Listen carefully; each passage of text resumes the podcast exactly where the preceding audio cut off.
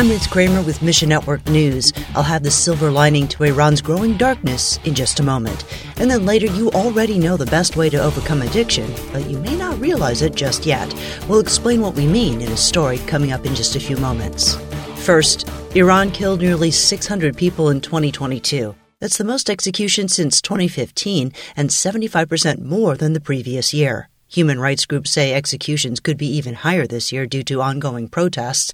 Death certificates released online show the extent of state sanctioned violence. Lana Silk with Transform Iran says The action that the government has taken against protesters has been absolutely brutal. They are torturing them in the most horrific way, sexually, mentally, physically. Kurdish girls being raped and sent home and told, go and have our babies now.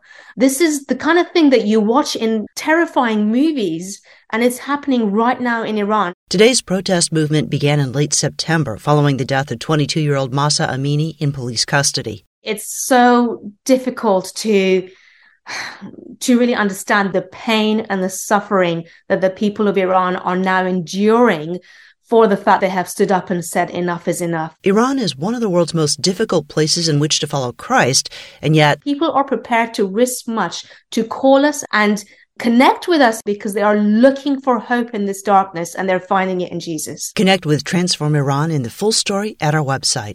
Meanwhile, over the course of 65 years, Mission Cry has sent many sea containers to India with free Bibles and repurposed Christian books for distribution. However, Mission Cry's president, Jason Wolford, says their ministry efforts in India are meeting with more and more resistance these days from radical Hindus. They've literally ripped churches right to their foundation.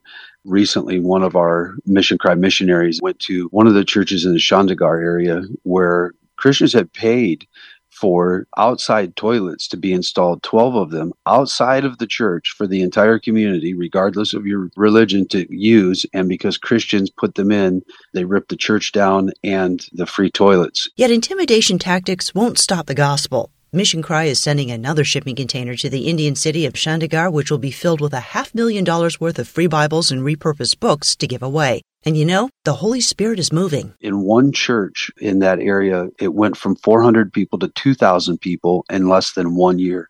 Christianity is exploding there and they're trying to stop it, and no man is going to stop what God is doing in that area. Mission Cry's container to India will cost $11,000 to ship. Find your place in the story at missionnews.org. And whenever believers face a challenge, we often quote Philippians 4:13, I can do all things through Christ who strengthens me. Now the phrase all things includes overcoming addiction. Brandon Bauer with the Lighthouse tells us Scripture is useful for all things that relate to humankind. Addiction isn't any different. No matter what you're addicted to, you can find hope in 1 Corinthians 6 9 through 11. The Apostle Paul wrote these words to Corinthian believers whose lives were transformed by Jesus. Scripture says, This is something you used to be and you are not any longer because of the power of Jesus Christ. The Lighthouse helps people overcome addiction and other life altering issues by studying and applying God's Word. The Lighthouse is here to say, Let us help you beat your addictions. But is the Bible really enough to treat something like addiction? The secular world will say things like, behavioral modification is the is the first step towards getting sober. While we see some value in, in changing behavior, we also think that there's a deeper heart change that needs to happen.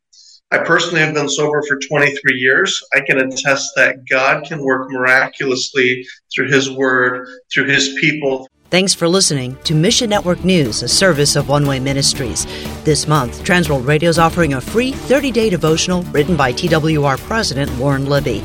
Called Get Hope, it's meant to encourage you through Scripture and help you meet life's challenges. Each daily offering also features a story from a TWR listener who faced that particular challenge. Look for the banner ad and sign up at missionnews.org.